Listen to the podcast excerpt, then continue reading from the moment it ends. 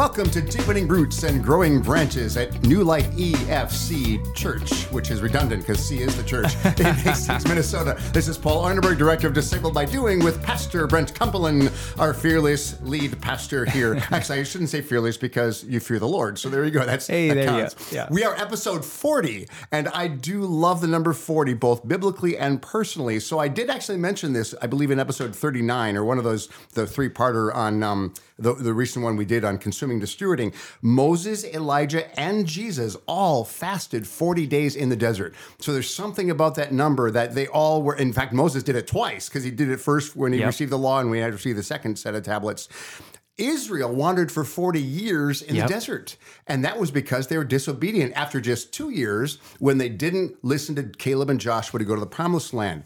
And then I just looked up this this morning because I remembered this, but it, it hasn't been emphasized a lot, in, at least in my teaching or my learning, that Jesus appeared for 40 days after he rose from the dead. Yes. And you just spoke on John 20 in uh, the sermons a couple of weeks ago. Yeah, yeah, and we're going to be doing the second half of that here in uh, pretty soon. Very so nice. Not sure when this episode's going to drop actually, so maybe it already happened.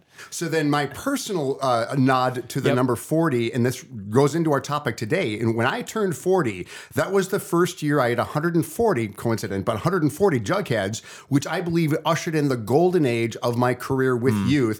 We got the gold medal international world championship in teams juggling. I ran my fourth and fifth marathons, and I really got into that that rhythm and the groove of, of nutrition and, and exercise balance, which I did flesh out in um, episodes 35 and 34. And also, Wendy, and my wife and I entered a period of rest in our career with Jugheads, and that lasted most of our 40s. And then, of course, a lot of things hit the fan in 2020.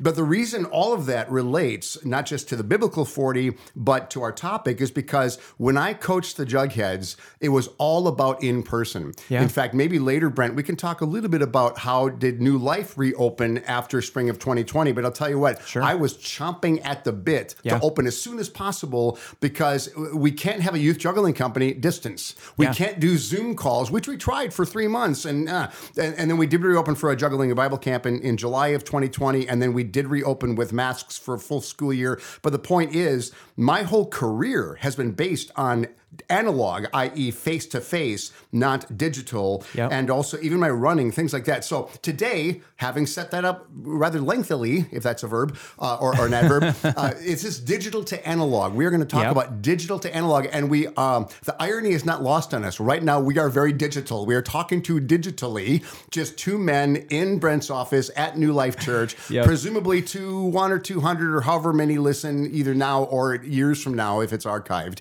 And so we are using digital technology to reach you with a message of analog as a transformational outcome. Yeah, so our this is some of the irony of what we're going to talk about today. We're, our transformational outcome today is moving from digital to analog, and what we want to do is kind of flesh out a little bit of a uh, what is the the the type of world we're living in now with all of the digital technology that we have, and what is maybe a a good philosophy or an approach to technology broadly and then what are some of the uniquenesses of the highly digital kind of screen focused distant often not in person interactions that we have what are some of the liabilities of that and things that we need to be careful of Yes. um, the movement from digital to analog is not necessarily that digital is always bad. It's that there's something unique about the cultural moment that we live in where we need to be um, careful to and intentional to re embrace, turn the volume back up on, be intentional about those in person, embodied, face to face relational time because that's not that, that's becoming less and less normal, natural, or that there's normal rhythms of that in our lives. That's right. So it's something to just be aware of and and it's actually good. It's beautiful. It's the way God made us is to be in that kind of face-to-face relational time. So let's set this up a little bit. If we're going to look at the cultural times we live in, I felt like in in some of our our pre-broadcast conversations, Paul, is is I feel like we need to talk a little bit about a, a broader picture of a view of technology because sometimes when we hear that word technology, we immediately think of modern digital technology. Like Yes. when I say the word technology, everyone thinks of Silicon Valley.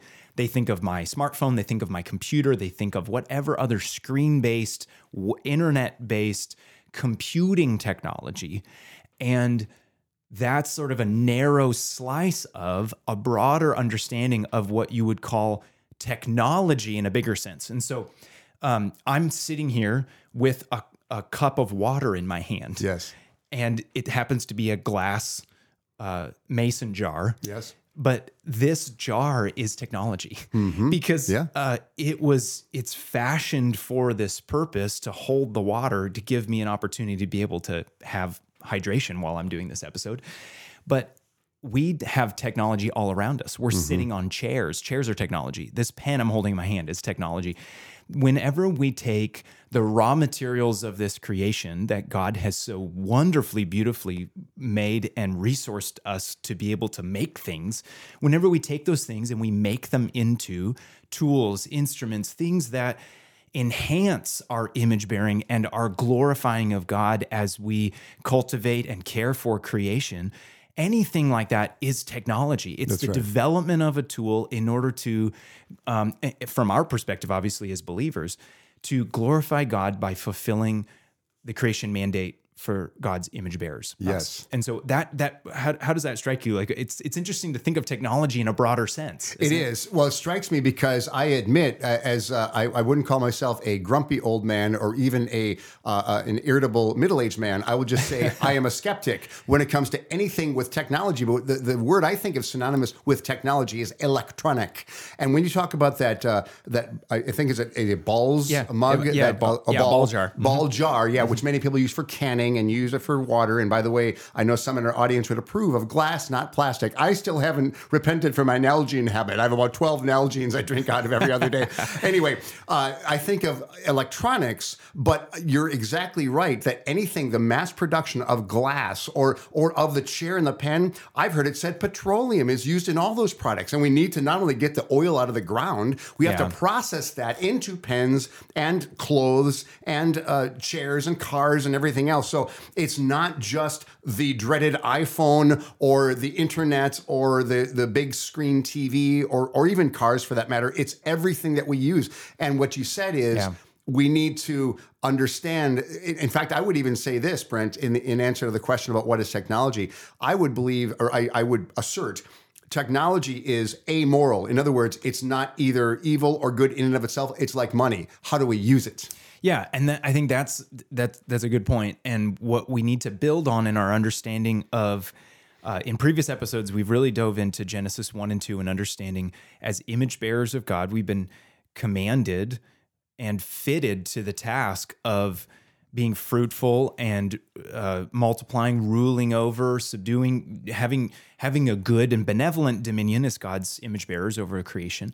To work and keep is to cultivate and protect, and so there's this sense of us uh, applying the skills that God has given us, the faculties, the energy, the intelligence, all the things that He has gifted to us as human beings.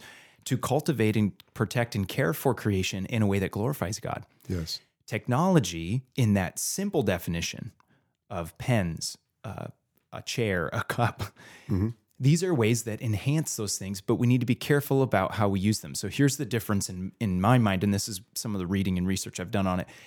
I like to think of it as technology in the broad sense can either be a tool that enhances the God given task we have as God's image bearers, or it can cross a line and become an idol. Yes. And the difference here, and this is critical, mm-hmm. is that we need to figure out whether that technology is serving us, is serving the good purposes that God made for us to do as image bearers and for his good his creation. Or are we serving it? Mm-hmm. And that's the difference.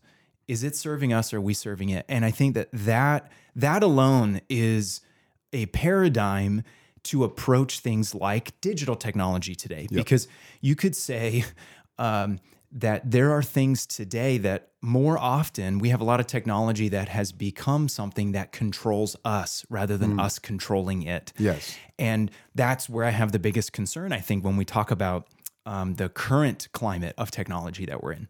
Yes, and as you're speaking, and uh, this is from memory, but in Matthew 6, Jesus said, You cannot serve both God and money. And that's a great, right in the heart of the Sermon on the Mount, which is Matthew 5 through 7. In chapter 6, he talked about money in the middle of that chapter, and he said, You cannot serve both God and money. And that could, again, substitute the word money for you cannot serve God and technology. You can't, cannot serve God and even ultimately people. But of course, we know that that's the second greatest commandment. So there's the mystery there. But I would even say we can't put any one person above our fidelity to the Lord, Yeah. let alone any inanimate object like technology. But w- w- hear what we're saying. We're not saying all technology is bad or that we are sinful to use it. As you were speaking earlier, Brent, I was even thinking seed packets. Let's think of the people that live the most off the grid, the most whole Yeah. off the earth, uh, whether it's a farmer or whether it's a gardener. We have to buy seed packets and they're probably technologically sealed so they can be shipped through the mail, right? Yeah. So the, the most rudimentary thing that we enjoy, um, even the Amish, I'm sure, have to rely on technology to get their farm equipment. Yeah,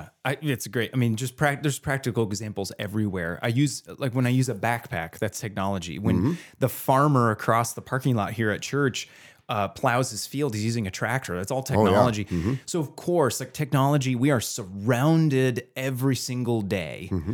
in in the clothes we wear, the the the pens we use, the chairs we sit on with technology. Now, to to to try and understand and think i think the important thing here is to pause and look at our lives and think critically about whether the technologies around us are serving to help us fulfill glorifying god through our lives mm-hmm.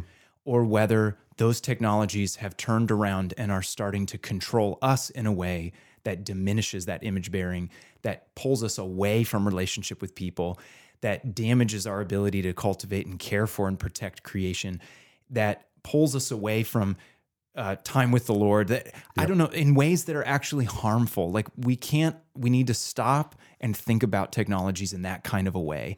And so that helps to get. I, I think what we need to do is sometimes is to step out of that uh, daily realm of of just all these things that that some of them are crossing those lines. Think critically about them, talk about them openly, and then put them back in their proper place. Yes. I think an analogy here. Sometimes we've I, I know I've preached on this or we've talked about it before at our church. One of the most important things we can do in terms of um, our relationship with God is make sure that what we love is in the right order. Uh, Augustine, uh, theologian from you know the fourth century, he he kind of came up with and and really coined this kind of terminology of rightly ordered love. So it's not wrong to love your spouse. Obviously, it's not wrong to love uh, a friend or a child or or or, or a, a neighbor it's it's a matter or or even to love the pen. Like i enjoy this pen mm-hmm. right? Yeah. it's to put them in the right order. Yes. loving god supremely with all your heart soul mind and strength. Mm-hmm. Love your neighbor as yourself. And then everything else comes in order after that in proper dimension and proper proportion Yes, proportion. and in proper order. Mm-hmm. So you don't want to have your loves out of order or out of proportion. Same thing with technology. I think it's a good analogy to say when we when we look at our lives, you want to make sure that we put technologies and I, I everything from pens to uh, smartphone in their proper place, in their proper proportion, and I think that that requires us to think um, carefully. It requires us to live with restraint. I think I've, I've said this a couple times. I think that word restraint for me is such a powerful one because for us to exercise restraint means that I'm in my will is being I, I'm I'm I'm willing to say no or to dial down the proportion on something to have self-control Yes. is a fruit of the spirit That's right. Yeah. Oh, yeah. Right? Galatians 5. but it's having that restraint allows us to put technologies in their proper place so that they don't control us. Yes. And I think that is such an important paradigm for us to think about. Yeah, it reminds me of a line from uh, a, a good movie from the year 2000. It's called Finding Forrester with Sean Connery. And he's talking to this young man he's mentoring. And, and this young man is kind of a TMI person. And Sean Connery said, You might have some wisdom from holding back. You don't have to share everything you're ever thinking. And similarly, restraint, a great synonym is discipline. We Yeah. can hold back. We Yeah. do not have to to indulge in everything just because we can, just because we have the free time, just because we have the money. There is wisdom in restraint in everything we do. And even in, well, there, there's passages in the Bible, even restraining, let's say, from affection Yeah. in the marriage relationship. I know the chapter and verse, you could you can look it up yourself. But nonetheless, the- well, in fact, it reminds me of Ecclesiastes 3. There's a time for everything under heaven. And that would be, like, for instance, one of the things that does relate to technology and digital technology, turning off your phone by a certain time. So the blue light doesn't affect your sleep. So that goes back to the restraint, Brent. It Yep. can't be ubiquitous 24 7, or you will lose sleep, which we can get to in a little bit. You will lose relationships because you don't know how to interact in person. It's all about digital. No. And, and again, it, let me let me just say this before I forget. Uh, I, I wrote 32 years ago in my prayer journal uh, when I was just graduated from college in December of 91, looking for a job in radio. I wrote in my prayer journal this I forsake Scrabble and darts until my audition tapes are finished. and so I'll tell you, my personality hey, I don't need an iPhone to be obsessive about things. I just need to give up my anything I can do. If, it, if it's an obstruction, if it's an obstacle, if it's a stumbling block, get rid of it. And I think, Brent, what you and I are saying in this thematic two part episode on digital.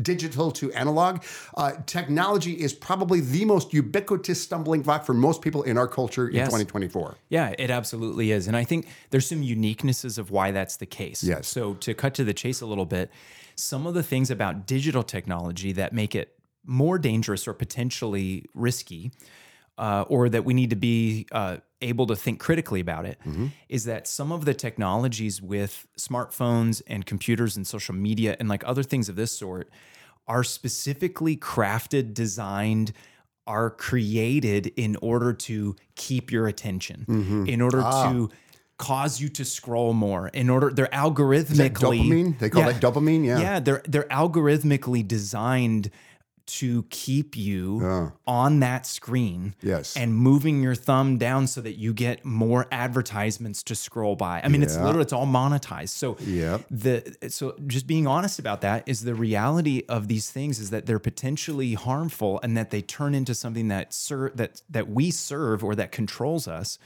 because the uniqueness of how they're made uh, some of these technologies is in order to continue to grab your attention, to continue to distract you, to continue to keep you addicted to it, essentially. And There's so that's word. where it becomes an idol or mm-hmm. something that potentially becomes out of order or out of proportion.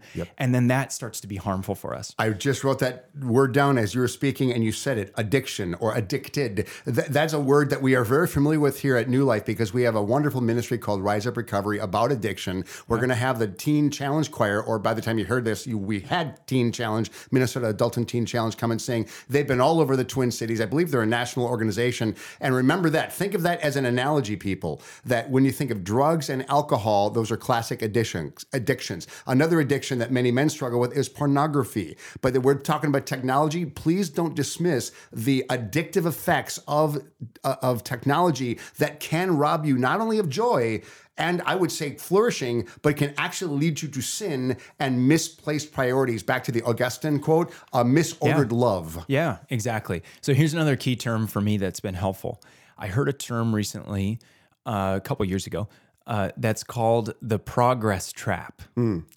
And um, I think if somebody really wants to find the source of that, I can look it up again. But so forgive me for not having the attribution on on on on the fly here.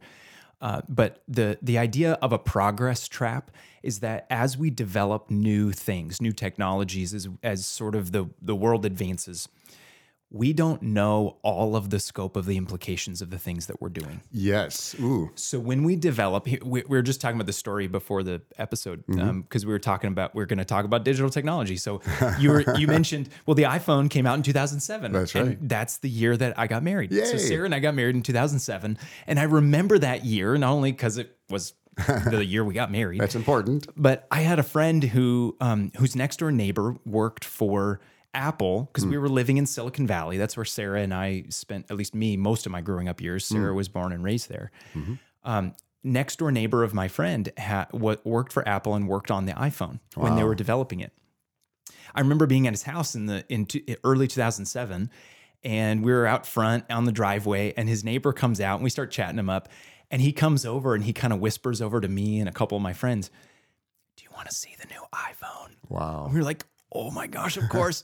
So he pulls this device out of his pocket, and we're all kind of oohing and awing at this uh, yet to be released Yeah. technology.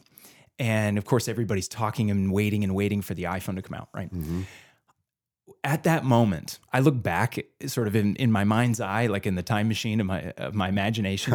none of us had any idea what the full scope and the implications of that device are Not at all. not only the physical realities, because you mentioned how uh, scrolling endlessly through that screen can actually like it causes problems in your sleep. It causes problems psychologically, emotionally, like all all kinds of Mm-hmm. Mental physical health, effects, of course. right? Yes. Yeah. But not only that, the, the software, the apps that are developed, and the, there's so many good things about it that can be used for good. Mm-hmm. But the reality is, like the the full scope of that technology includes a lot of potential harm Yes. that we that you can't foresee.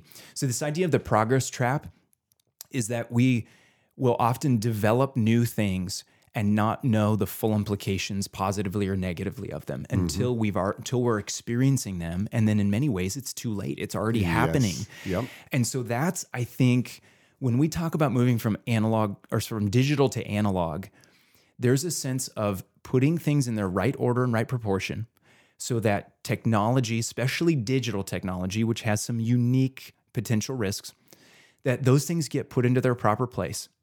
That we don't just badmouth and throw them out and whatever other things. Like technology is a thing we live with all day, That's right. every day. Uh, but how can we be especially careful with digital technology to make sure that it's in its proper place? So that because the progress trap reality is like we still are we're learning about the implications of digital technology as we're experiencing it, which is kind of a scary reality because you don't know what's coming, like what the real implications are.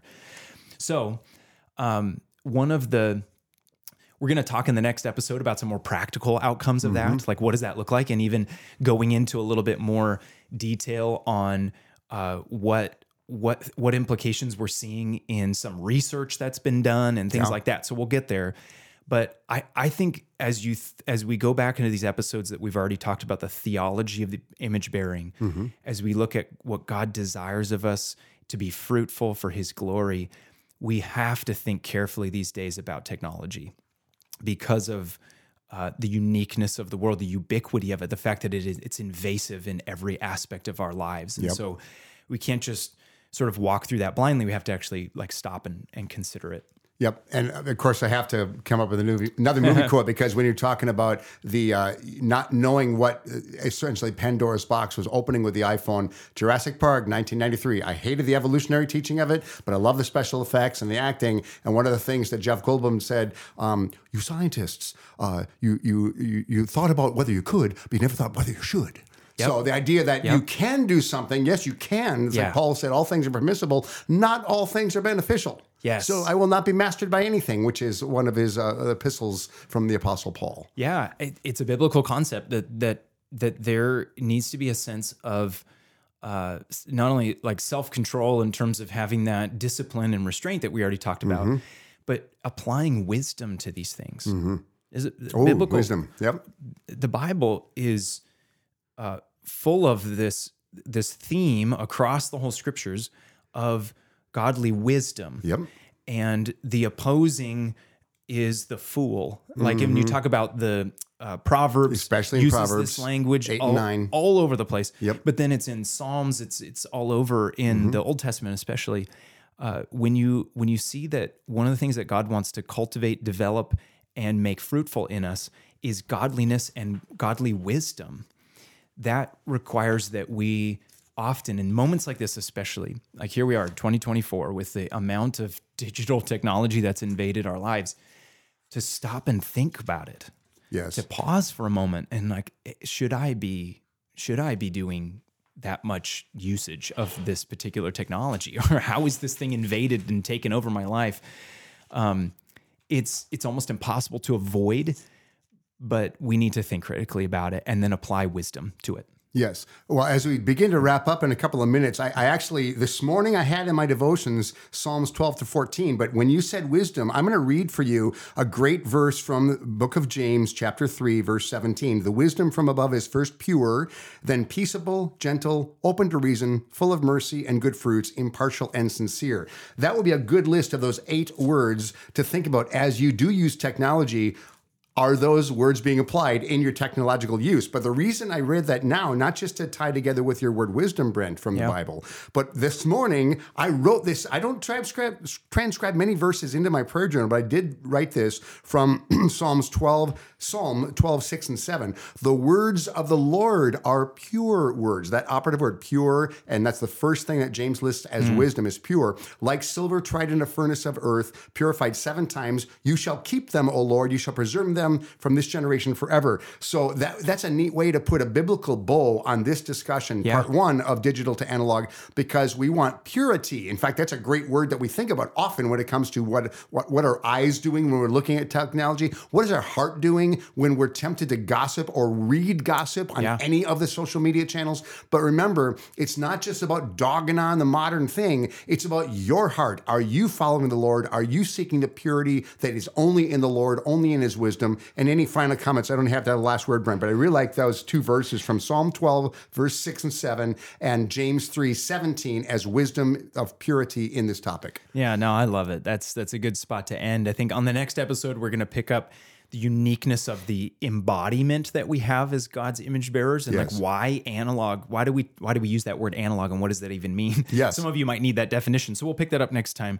But there's a uniqueness of our embodied being like f- having physical bodies and the reality of our physical presence mm-hmm. that can't be duplicated with digital technology. So that's another uniqueness that we're going to need to unfold and get very practical on. So I'm excited about that. Excellent. Looking forward to part two, which will be episode 41, wrapping up episode 40 Deepening Roots and Growing Branches, New Life Evangelical Free Church in Hastings, Minnesota. This is Paul Arneberg with Pastor Brent Koppel, and thank you for listening again in winter 2024.